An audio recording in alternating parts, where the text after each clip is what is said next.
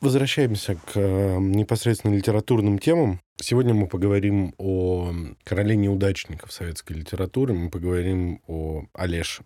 Олеша родился в Одессе в 1898 году. Он из э, дворянской семьи, белорусско-польский. То есть по-польски он научился, несмотря на то, что у него вроде бы такое русское имя Юрий, по-польски он научился говорить раньше и писать, чем по-русски. То есть его старательно переучивали. В общем-то, на этом пока я остановлюсь э, в его биографии, потому что, собственно, его биография стала самым значительным материалом для его литературы, и, говоря о его произведениях, мне придется бесконечно в эту сторону возвращаться, поэтому пока сильно рефлексировать не будем, а сосредоточимся на каких-то наиболее сочных его деталях. С родителями его связывали не очень простые отношения, поскольку отец был промотавшийся дворянин, и с некоторым вот этим легким флером презрения он к нему относился. Мать была такой гордой дворянкой, с которой у него тоже были довольно непростые отношения. И когда, например, родители уехали в Польшу, уже независимую из Советского Союза, он за ними не поехал.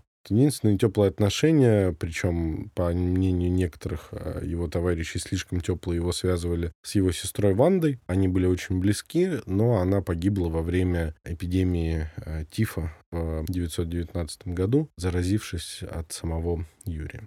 А вот как говорит он про отца. Папа знает в точности, как должен жить я, чтобы быть счастливым. То есть быть богатым, независимым и занимать положение в обществе. Как господин Ковалевский. Свою жизнь папа считает несчастной. Как всякий промотавшийся барин, он считает себя униженным и оскорбленным. Все прошло, поздно зажалеть, жизнь прожита. С таким отношением к семье Олеша формируется как человек, и учится он в элитнейшей Решельевской гимназии, которой когда-то бывал Пушкин, и которая незадолго, ну, относительно незадолго, за десятки лет до этого, выпустила Врубеля. Вот эта деталь кажется мне особенно интересной, потому что если кто-то из вас знаком с творчеством Врубеля, то можно заметить, что Врубель из э, драмы и из своего падения выжил какой-то максимум. В итоге, там, спившись а, и сойдя с ума, у него там, в многочисленных гулянках он подхватил сифилис, из-за которого болел и умер его ребенок, что усложнило для него и без того непростое восприятие жизни. Но в случае Врубеля вот его драматичная жизненная история, она оказалась прекрасным топливом для его жизни творческой. Про Олешу можно сказать то же самое. И эта перекличка между Врубелем и Олешей как учениками одной и той же гимназии, мне, конечно, кажется довольно удачной рифмой. На самом деле, когда мы говорим о том, что писал Олеша, мы по большому счету говорим о трех книгах. Чертовски удобный писатель в этом смысле, то есть не нужно продираться через тома графомании, абсолютно нерелевантно. То есть к тому же Катаеву мне было сложнее подготовиться, поскольку он, он-то написал много. А тут мы говорим о зависти, э, мы говорим о трех толстяках, и мы говорим о «Ни дня без строчки». Это собранные из его разрозненных записей Шкловским и его женой книга скомпилированная, куда вот разные эти обрывки попали. Прочитанные мной про отца, это как раз вот из э, «Ни дня без строчки». В этих заметках есть вот такой эпизод. Это, мне кажется, эпизод для очень важной для Олеши темы прощания с э, уходящим миром. То есть мы говорили о том, что Бабель, вот для него это все имеет какой-то апокалиптичный религиозный характер, у него много каких-то таких мифологических перекличек. Мы говорили о том, что для Бунина это падение прежнего мира и попытка обозначить свою позицию к нему. Э, мы вот увидим определенный мотив э, здесь в Олеше, причем Олеша интересен тем, что его мнение к этому, ну, его взгляд на этот вопрос, он существенно меняется. То есть, начиная как, в общем-то, довольно красный интеллигент, несмотря на то, что он происходит из довольно традиционной семьи, где прям очень любят царя и плохо относятся ко всем революциям, он выбирает сначала эту позу революционную во многом из-за какого-то драйва и желания протеста, а потом со временем меняет взгляд на этот счет. И вот в следующем отрывке можно почувствовать оба мотива, да, и какой-то ностальгии по ушедшему миру, и, с другой стороны, какого-то вызова. Вот давайте его прочитаем. Так как это произошло по пути на бульвар, расположенный над морем, то всех нас, участвовавших во встрече, охватывало пустое, чистое голубое пространство. Сперва шли по направлению к морю только мы двое, я и Катаев. Поскольку мы куда-то направлялись, то не очень уж смотрели на пространство вокруг. И вдруг подошел третий. Тут и обнаружилось, сколько вокруг нас троих голубизны и пустоты. «Познакомься, Юра», — сказал Катаев и затем добавил, характеризуя меня тому, с кем знакомил. «Это тот поэт, о котором я вам говорил. Имени того, кому он представил, он назвать не осмелился. Я и так должен был постигнуть, кто это. Тот протянул мне руку. Я подумал, что это старик. Злой старик. Рука, подумал я, жесткая, злая. На нем была шапочка, каких я никогда не видел, из серого коленкора. Да он был также и с тростью. Он стоял спиной к морю, к свету, и был поэтому хоть и среди голубизны, но силуэтом. И поскольку силуэт, то бородка, видимая мне в профиль, была такая же, как и ручка трости. Твердая, загнутая, злая. Этот старик еще прожил много лет, целую жизнь. Написал много прекрасных страниц, получил из рук шведского короля награду за то, что писал.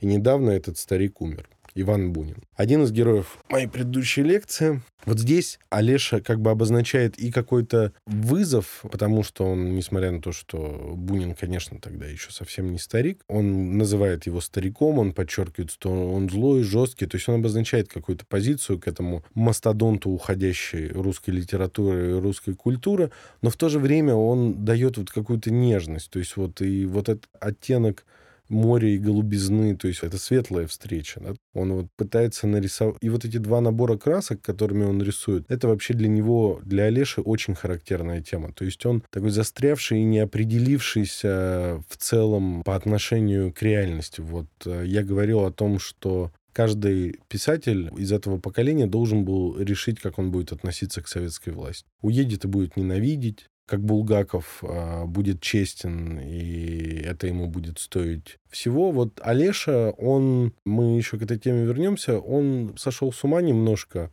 от двойственности своего восприятия этой власти, этой реальности.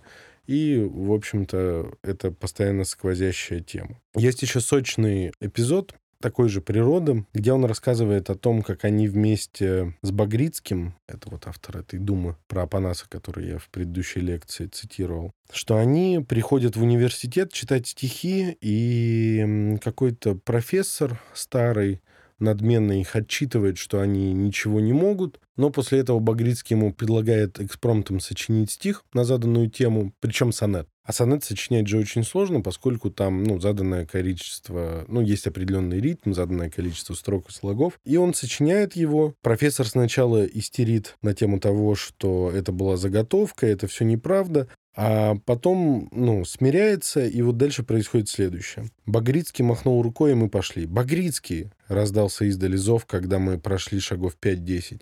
«Багрицкий!» — это звал профессор. «Багрицкий!» И еще громче. «Багрицкий, ну хоть оглянитесь!» Багрицкий шел, не оглядываясь.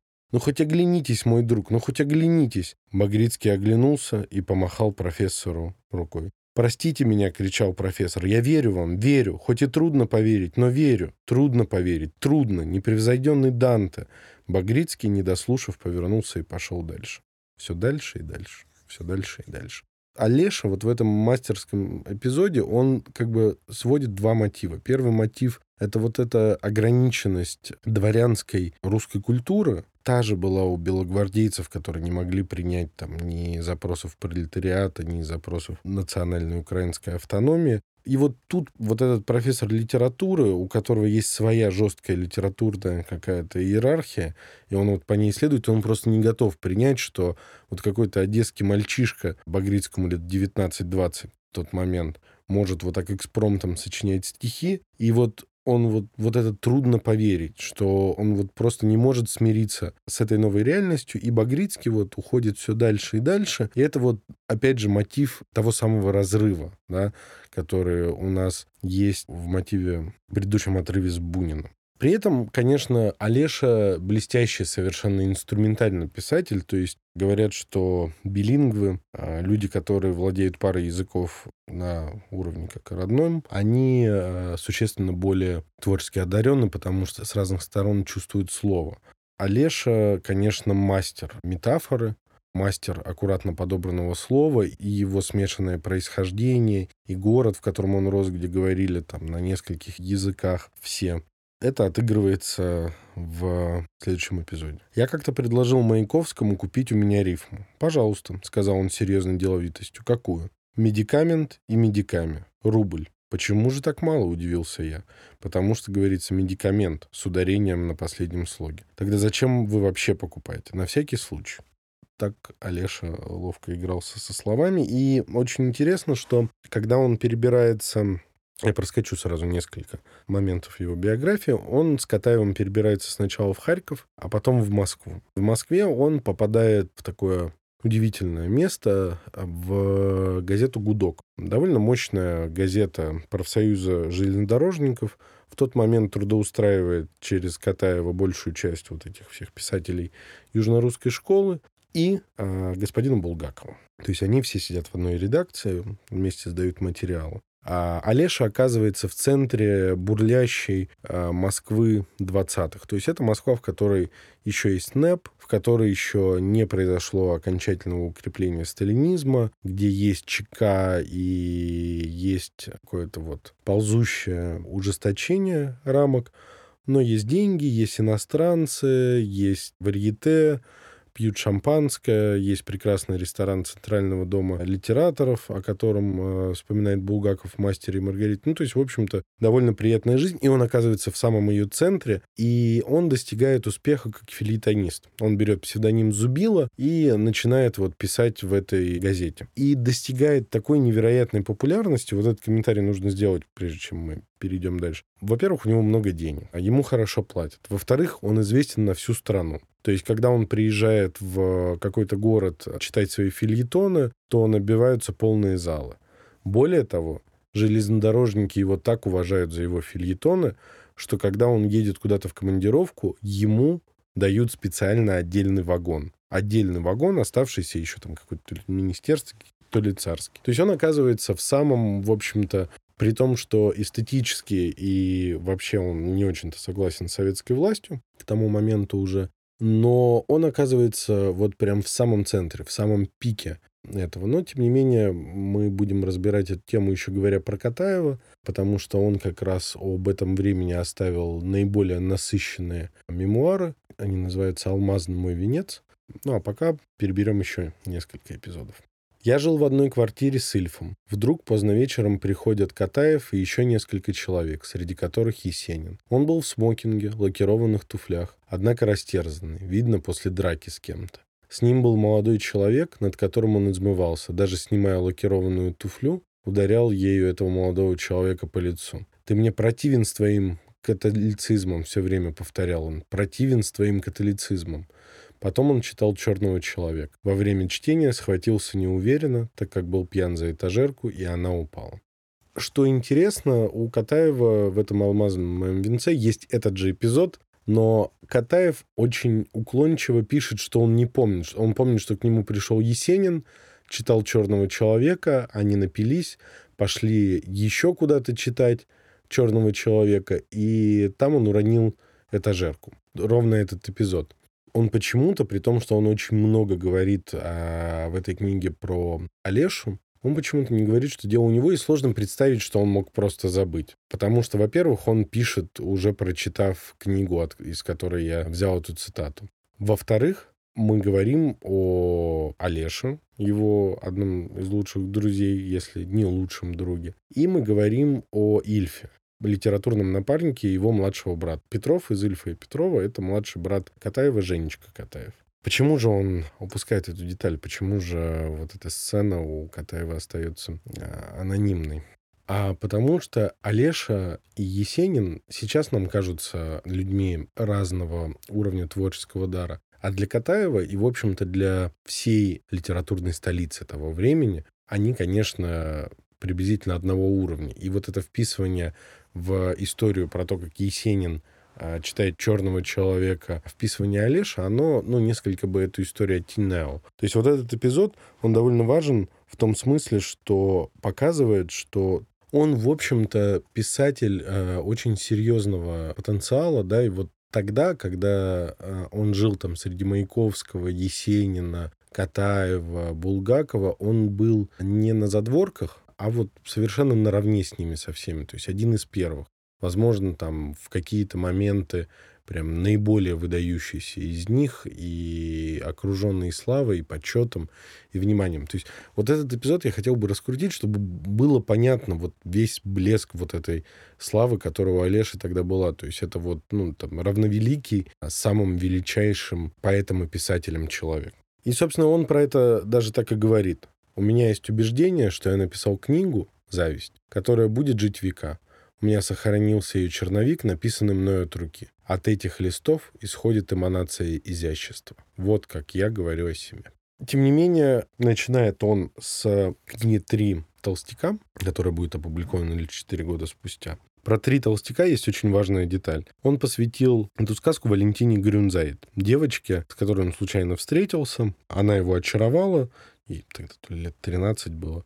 И он пообещал ей написать сказку. Он написал эту сказку. Это знаменитые «Три толстяка». Но вот ухаживать он за ней не смог успешно. За ней ухаживал младший брат Катаева, Евгений Петров, и она стала его женой. Все-таки Придется, наверное, поговорить о том, что из себя представляет юго-западная школа поэтов и писателей по терминологии Шкловского. Шкловский пишет об этом в 1933 году. Он их называет одесскими левантинцами. Они ну, много общались еще в Одессе, в Москве тоже поддерживали контакты. Это Бабель, Багрицкий, Катаев, Олеша, Ильф, Петров и поэтесса Инбер. А сегодня почти неизвестна. И он говорит о том, что это литературная школа, в которая впитала в себя на русско-украинской почве какой-то средиземноморский авантюристский дух, да, то есть он, вот как говорит об этом, трудность вопроса еще в том, что юго-западная школа — это школа русской литературы, осуществленная на украинской территории. Но если вспомните предыдущую лекцию, украинцев в населении Одессы было всего меньше 10%, что, конечно, ну, при этом вокруг, понятно, была самая настоящая Украина. И вот эта анклавность этой литературы, ее интернациональность уже по самому происхождению, она сильно повлияла на то, как они писали. Да? То есть они не очень чувствовали себя поэтами, привязанными максимально четко к а, русской литературной традиции. Они опирались на нее, но все-таки они чувствовали себя европейскими писателями. И это очень многое про них объясняет, и про Олешу в особенности, и про Бабеля, и про Катаева. Каждый из них, он имеет очень четкую рифму с каким-то движением европейской литературы. Поэтому вот это, наверное, чем они меня подкупают, что это, возможно, максимально европейское из того, что русская литература из себя произвела. Шкловский удачно говорит, что здесь многое объясняется тем, что Одесса — порт. Мы должны вспомнить культуру Александрии, греческую на территории Египта. Причем, конечно, Александрийская греческая культура, она и не греческая, и не египетская. Это проявляется, например, у Багрицкого. Я зачитывал куски из Думы про Апанаса. Она очень похожа на средневековый эпос, Эдуард Багрицкий, птицевод и романтик, имел комнату, заставленную клетками, но в первых стихах он говорит о птицах Саксонии, Тюрингии. У Вальтера Скотта, у Бернса, у Киплинга учился Багрицкий сюжетному стиху и, овладевший чужим зеркалом, наконец сумел заговорить собственным голосом в думе про Апанаса. Да, то есть э, очень сильно напоминающая средневековый эпос, но все-таки все-таки самобытно. Катаев в ранних рассказах работал на условном материале, создавая роман приключения, левантинский роман о плутах, которые похожи друг на друга во всем мире, во всяком случае в мире Средиземного моря. Очень четко мы можем это воспринять, вспомнив самого известного литературного персонажа, произведенного этой школой, которой принадлежали все перечисленные ранее писатели. Это Остап Бендер. Да? То есть он, он, он же не совершенно не русский персонаж. Вы не, не найдете второго похожего персонажа, да, и он тяготится этим. Он хочет уехать из страны, он понимает, что он человек другого мира. Вот это на самом деле сублимированная эмоция вот этой очень европейской, но территориально неудачно расположенной литературной школы. Вот эта разбитость, Почему я сказал про Бендера? То есть вспомните вот эту эмоцию Бендера про Рио-де-Жанейро, вот эта эмоция какой-то потери, вырванности из того мира, из той культурной семьи, в которой они росли и собирались жить, она у Олеши проявляется очень четко. То есть он вот с этим ощущением потери, несмотря на внешний успех, живет практически с самого начала. Вот как он пишет. «Не буду уже ни красивым, ни знаменитым. Я не приду из маленького города в столицу. Я не буду ни полководцем, ни наркомом, ни ученым, ни бегуном, ни авантюристом. Я мечтал всю жизнь о необычайной любви. Скоро я вернусь на старую квартиру, в комнату со страшной кроватью». Эта эмоция потери, она принимает разные формы, но становится наиболее питательным топливом и хребтом основным романа «Зависть». Да, и, собственно, почему зависть? Потому что вопрос о том, вот этот старый интеллигент, вырванный из своего европейского мира и попавший в мир абсолютно другой, вот этой молодой Советской Республики, в которой творится своя мифология, где опровергаются все прежние устои, вот он завидует людям, которые мчатся вперед, пока он стоит на обочине истории, или нет? Вот с чего начинается этот роман. Он поет по утрам в клозете. Можете представить себе, какой это жизнерадостный, здоровый человек. Желание петь возникает в нем рефлекторно. Эти песни его, в которых нет ни мелодии, ни слов, а есть только тарара, выкрикиваемое им на разные лады, можно толковать так. «Как мне приятно жить! Тара, тара! Мой кишечник упруг! Тара-та-та-та-та! Правильно движутся во мне соки! Ара-та-ду-та-та-та! Сокращайся, кишка, сокращайся! Тарабам-бум!» Это он говорит о персонаже, который потом э, неоднократно им называется колбасником. Вот здесь рифма кишка, колбаса, вообще какая-то повышенная физиологичность у людей вот этого нового мира, да, то есть такая как бы воспринятая и поднятая на щит телесность сродни античной, она прослеживается во всем романе. Роман вообще про то, что вот этот э, выдающийся партийный деятель подбирает какого-то старого интеллигента, он живет у него на квартире, и вот этот прочитанный мой эпизод, это первое, с чего начинается роман, да, пока он спит. Он даже говорит вот так, когда утром он из спальни проходит мимо меня, я притворюсь спящим. Он живет у этого э, красного боярина, и вступает с ним в некоторый конфликт с его приемным сыном, но об этом чуть-чуть позже. Да, вот что здесь важно, вот даже обратите внимание на то, насколько Олеша емкий в своих формулировках. Когда утром он из спальни проходит мимо меня, я притворяюсь спящим. Он начинает свой роман с того, что вот этот жизнерадостный колбасник поет, знаю, умывается, а в это время, вот представьте, этот э, хрупкий интеллигент, он на диване, завернувшись в одеяло, притворяется спящим. Он как бы, он, он все, он проспал вот этот бодрый мотив и навсегда оставлен, вот как-то закопан куда-то в угол. Это мотив человека, который а, проспал зарю нового мира. Я здесь не могу не вспомнить схожую сцену, очень подробную и очень похожую по природе, это «Дар Набокова», в котором главный герой, молодой поэт, снимает комнату у мещанской семьи, и вот он в своей комнате спит, и они его будут, когда они там собираются на службу, собираются по своим делам. Интересная деталь такая же, что вот хрупкий интеллигент, который среди вот этого всей, всей мещанской суетливости, да, шумной, утренней, он как бы вот как-то на обочине, он как-то пытается отторгнуть от себя этот мир в сон. Бабичев, вот этот самый колбасник, он очень объемен в части этого конфликта со старым миром, который воплощает э, интеллигент, э, главный герой. Вот, например, главный герой говорит девушке, «Вы прошумели мимо меня, как ветвь, полная цветов и листьев». И потом девушка обсуждает этот э, эпизод с... Это племянница, собственно, того э, самого Бабичева она обсуждает это по телефону с ним. Он говорит, ветвь? Как? Какая ветвь? Полная цветов? Цветов и листьев? Что? Это, наверное, какой-нибудь алкоголик из его компании. Да, вот это противопоставление возвышенного чего-то, нежного, лиричного, метафорического. А по эпизоду с Маяковским, я думаю, все поняли, что Олеша очень высоко ценит свое умение давать метафоры и вообще играться со словом. Да, ну вот очень явно противопоставляется, да, то есть физиология против духовного. Вот это максимально а, четко подчеркивается в сценах, а, связанных с любой физиологией, например, вот со сценой, связанной с едой. Яичницу он ел со сковороды, откалывая куски белка, как облупливают эмаль. Глаза его налились кровью, он снимал и надевал пенсне, чавкал, сопел, у него двигались уши. Емкий образ, он заставляет меня вспомнить о том же Бабеле, где тоже вот это доминирование простых, но сильных людей над хрупким интеллигентом, оно подчеркивается через такие физиологические образы.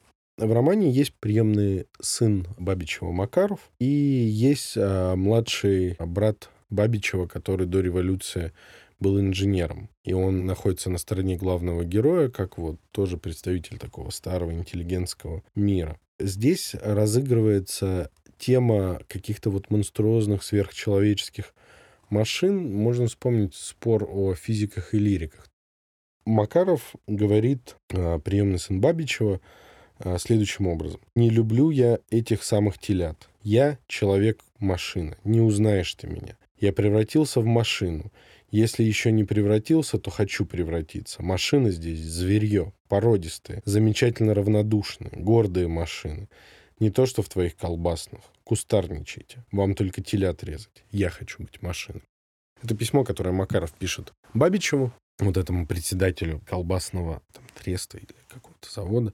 Но э, смысл в том, что вот этот человек нового мира, такой воплощенный фетиш индустриализация, он, это одна из интересных линий в романе, он максимально индустриален. Он и сам такой весь атлетичный, поджарый. И он говорит о том, что вот он хочет быть инженером, он сам хочет воплотиться в машину.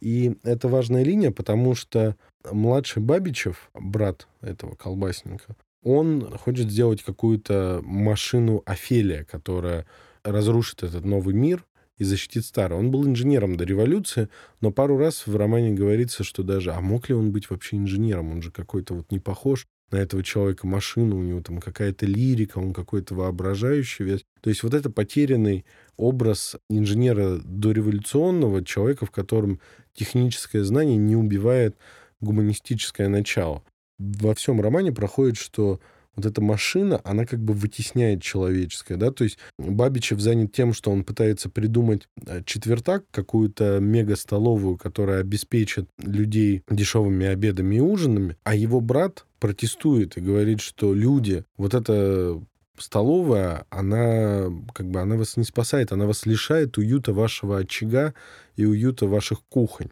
То есть вот этот мотив как бы того, что новый мир, он не только эстетически другой, но он несет в себе вот это машинное, нечеловеческое, сверхчеловеческое по возможностям начало, которое выдавливает гуманистическое, оно вот прям очень явно и красиво проходит. И это мотив, который очень актуально звучит сегодня, потому что, конечно, как и тогда, как там, почти сто лет назад, люди были испуганы тем, что может принести прогресс в неправильных руках, и они оказались правы, да, потому что та волна индустриализации, на которую смотрел Олеша, она в итоге дала Хиросиму и Нагасаки, она дала индустриальное воплощение лагерей смерти, она дала Вторую мировую, вот, ну, вот весь этот прогресс, он в итоге оказался там. Вот эти человеки-машины, типа э, Володи Макарова, этого молодого и ядреного коммуниста, оно все в итоге воплотилось в танки на полях Второй мировой, а потом в ядерное оружие во время Холодной войны. И сейчас мы, конечно, вот то, что несут нам новые технологии, беспрецедентные возможности контроля человеком через э, повышенную, давайте так скажем, мобильность, все, что связано с искусственным интеллектом, это выглядит таким же образом страшно лично для меня, и поэтому вот этот рефрен э, в романе «Зависть» выглядит очень аккуратно. Еще в романе есть э, очень серьезная тема красных бояр. Начнем с такой цитаты. «Хлеб-продукт вызывает директора Треста Бабичева. Бабичев в глав концесс коме. Кое мне дело до этого, но я ощущаю приятность от того, что принимаю косвенное участие в судьбе хлебопродукта и Бабичева. Я испытываю административный восторг, но ведь роль моя ничтожна. Халуйская роль. В чем же дело?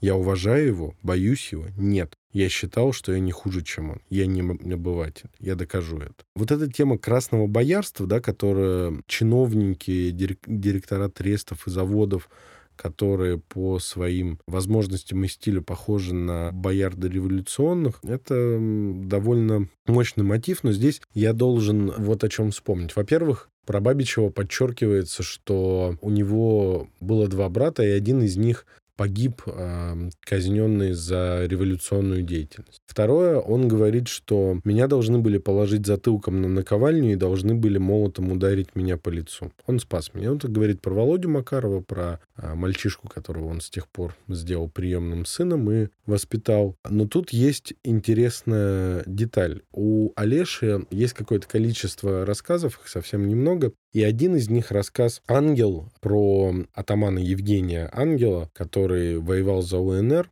но при этом был одним из э, воюющих против всех атаманов.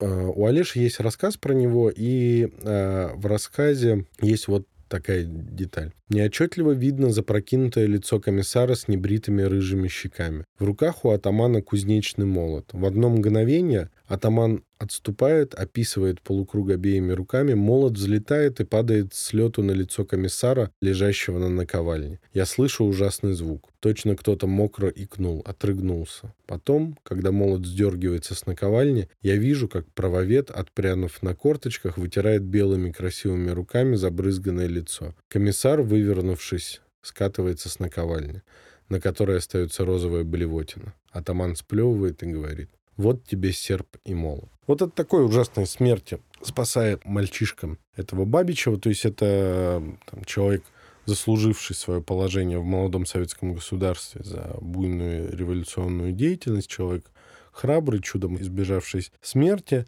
но он все равно раздражает а, главного героя, а, который максимально автобиографичен для Олеши, максимально ему близок. И это раздражение было бы таким же и на бояр и дворян старого стиля. То есть революция дала обещание, что мир будет вечно молодым и прекрасным. Это то, что мы видим в трех толстяках у Олеши. Да? Я не буду на них останавливаться, потому что это знакомая решительно всем с детства книга.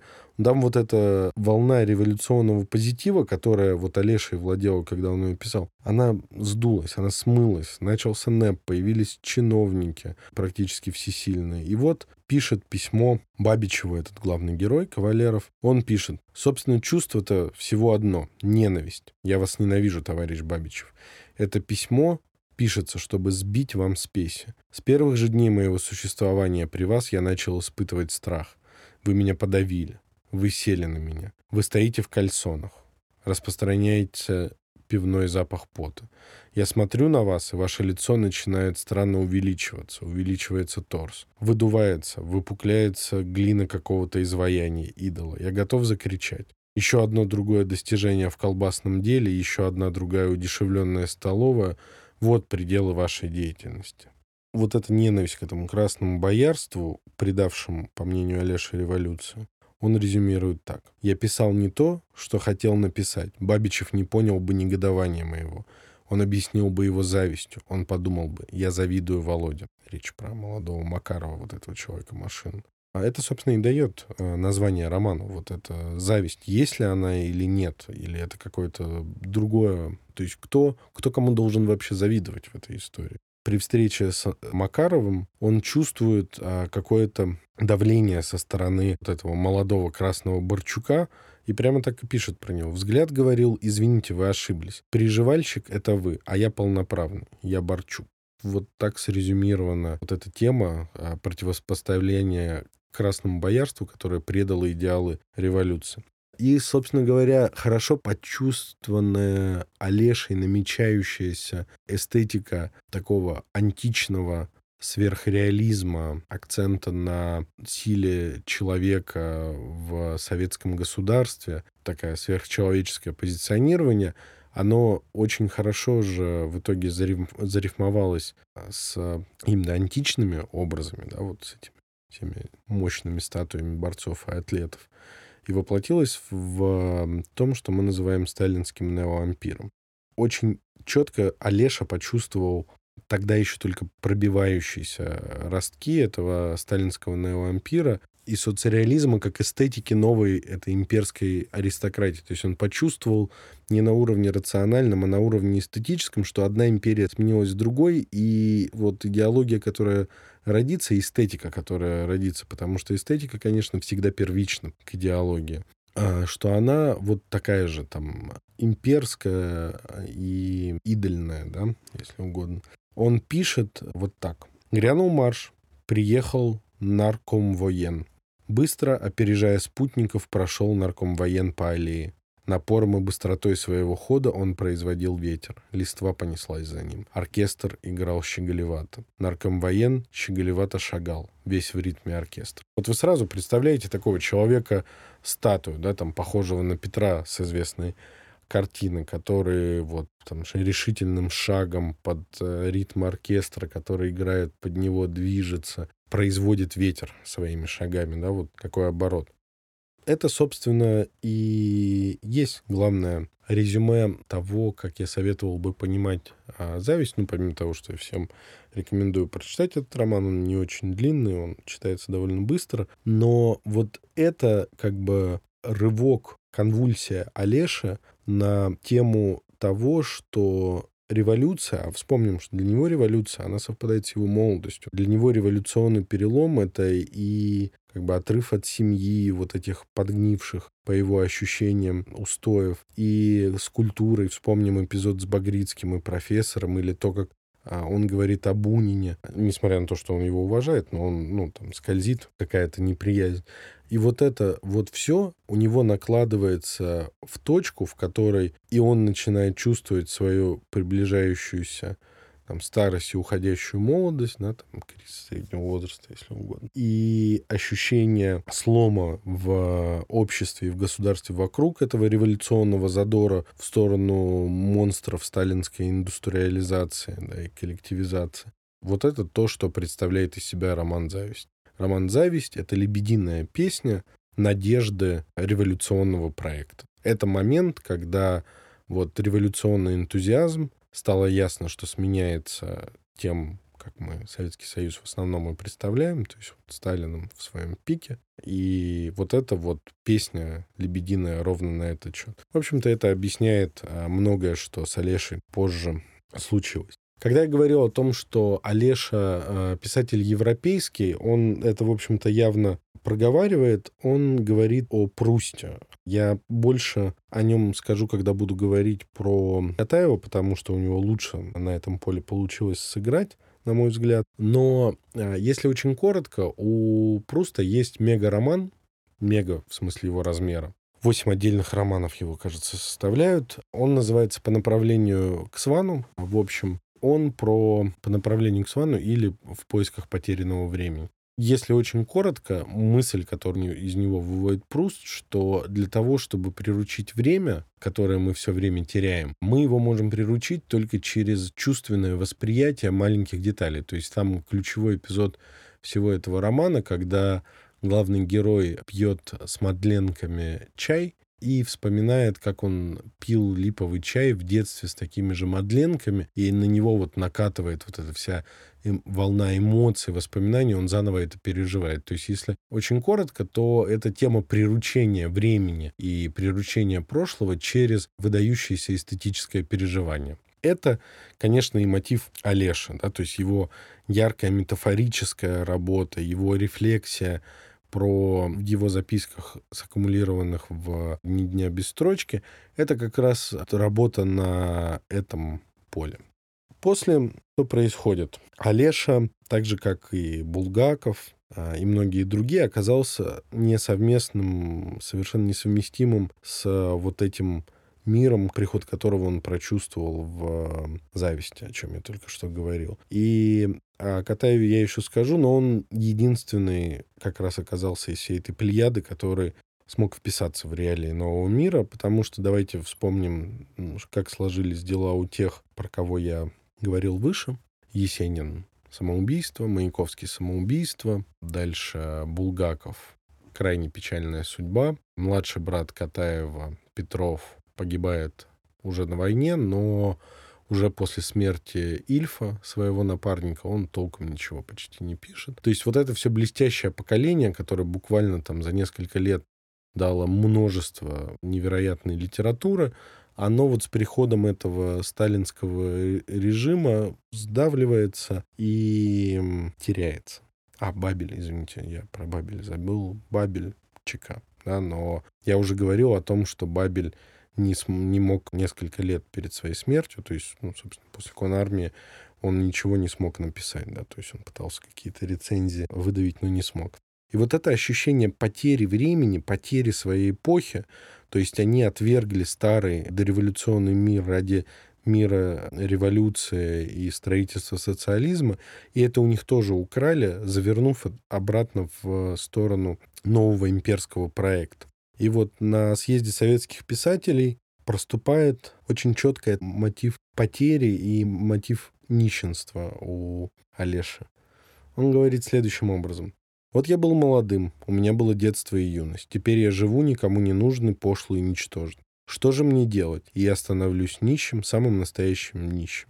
Стою на ступеньках в аптеке, прошу милостыню, и у меня кличка. Писатель. При этом, что Валеша бросается, что он вот этот мотив потери своего убожества, нищенства, он как будто пытается в него спрятаться от вызовов окружающего мира, потому что в детских его даже воспоминаниях проглядывает. Он был очень способным футболистом, да, очень успешно играл. И потом отсюда очень сочные футбольные эпизоды в зависти. Он, в принципе, если посмотреть его фотографии, он был красивым, сильным, мужчиной, он там ярко жил, они не вылазили с Катаевым из ресторанов, когда он писал в гудке под псевдонимом Зубила, да, то есть он был популярен, ему там подавали отдельный вагон. И вот он как будто а, пытается вот в это нищенство сбежать от тех сложных моральных выборов, которые перед ним встали. То есть вспомним, да, что под давлением того, что происходило в ту эпоху, Бабель перековался в друга чекистов, Катаев повел как-то себя гибридно, это отдельная сложная история. Булгаков выдержал абсолютно свою позицию и там, принял все, что за этим последовало. А Олеша как будто от этой дилеммы попытался сбежать в алкоголизм, то есть он спивался отчаянно. И вот в то, что я, да, в общем-то, нищий, юродивый и ничего толком и не могу. Вот он даже в зависти это как-то старается подчеркнуть. Меня не любят вещи. Мебель норовит подставить мне ножку. Какой-то лакированный угол однажды буквально укусил меня. С одеялом у меня всегда сложные взаимоотношения. Суп, поданный мне, никогда не остывает. При этом он пытается с возрастом, вот уже в 30-е, в 30-е, 40-е, 50-е, когда его не печатают, подвергают опале, он пытается вернуться в мир своего прошлого, чтобы понять, что же, что же там было, вот в том мире, который они отвергли в революционном угаре. Вот что он пишет. Я поднимаю глаза и вижу бороду. Время действия, когда он еще ребенок. Она русая, большая, вьющаяся кольцами. В тени ее, как дриада в лесу, ютится орден.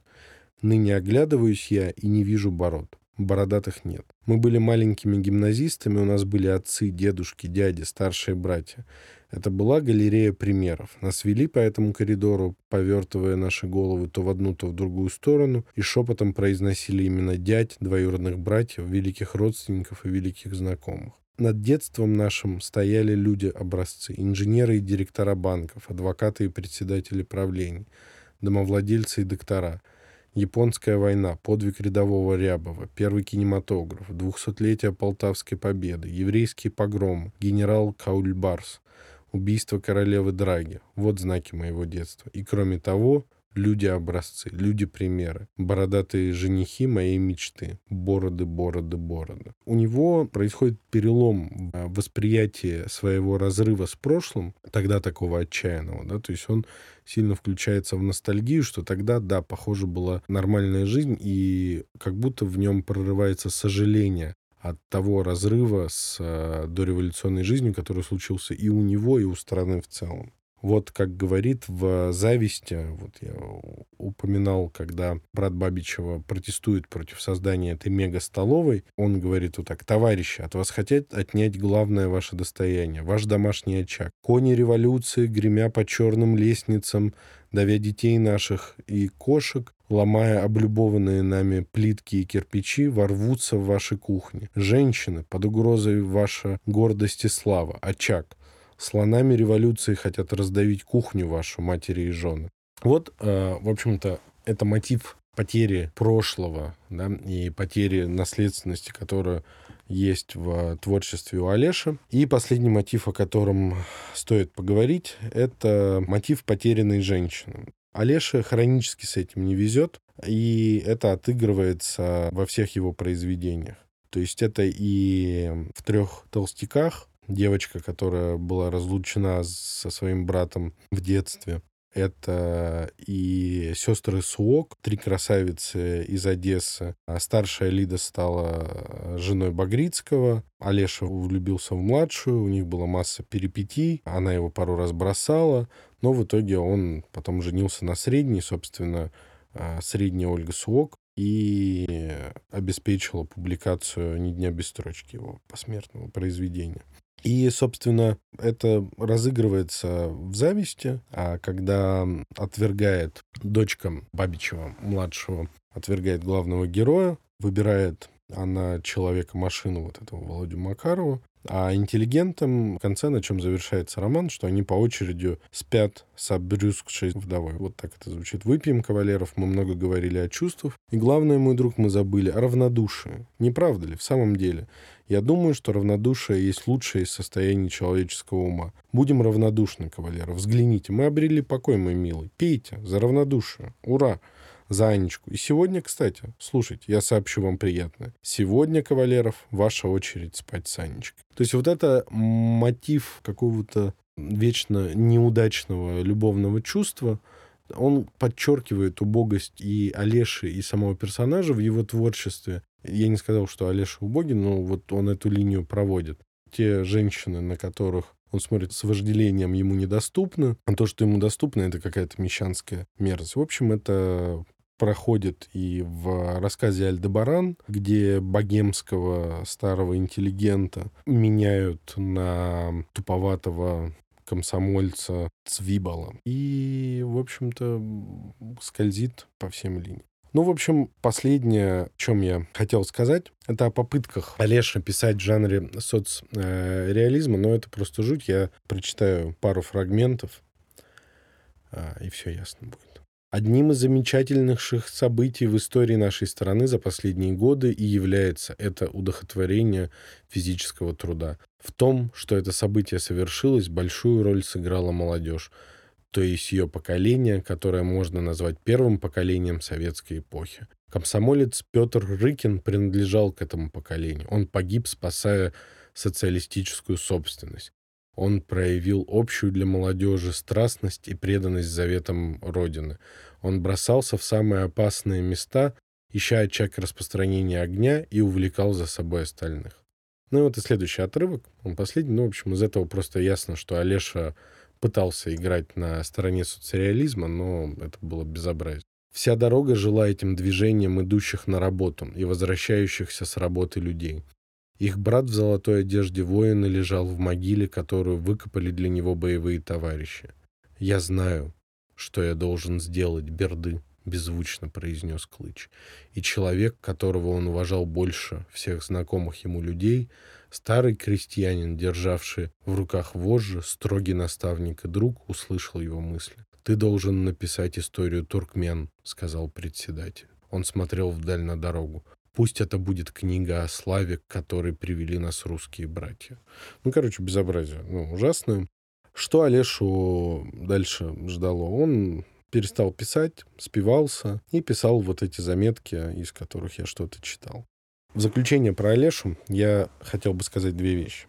Первое, что вот эта его фрагментарность, она предвосхитила тот стиль генерации текста, который у нас есть сейчас в социальных сетях. Да? То есть он вот поймал этот ритм, но вот только в 140 символов не ограничивался. То есть он лаконичен, метафоричен, очень емок, и мощен вот с точки зрения именно изобразительной силы слова. А второй момент, я думал-думал про Олешу, и как жалко, что он остался незапомненным и вот не внес какого-то наследия после себя, а потом сообразил, что Олеша, вот с этой его позой, я убоги меня не печатают, я пью, пишу там отрывки на салфетках, это, в общем-то, литературный отец Довлатова, я думаю. Потому что если мы посмотрим на Довлатова, он схожий максимально по стилю. Вот попробуйте вот прям параллельно почитать что-то из Довлатова, типа соло на Ундервуде, или его, не помню, в какой книге у него было про Таллин. Попробуйте почитать это и параллельно читать Олешу вот «Ни дня без строчки». И вы почувствуете огромную стилистическую близость двух этих писателей. Поэтому интересно, ну, у кого еще это а, воплотилось? Ну, тут, наверное, наверное профессиональная литература веды должна сформулировать ответ на этот вопрос. Но, в общем, этот ироничный, метафорически емкий стиль, который, кажется, Олеша внес Довлатову, и Довлатов несколько раз в своих записках вспоминает какие-то анекдоты, связанные с Олешей, вот он дал такое наследие в русской литературе. Всем советую прочитать э, его книги, потому что их всего три. Одна из них детская, а две остальные не длинные, но это определенно очень интересное чтение. Спасибо.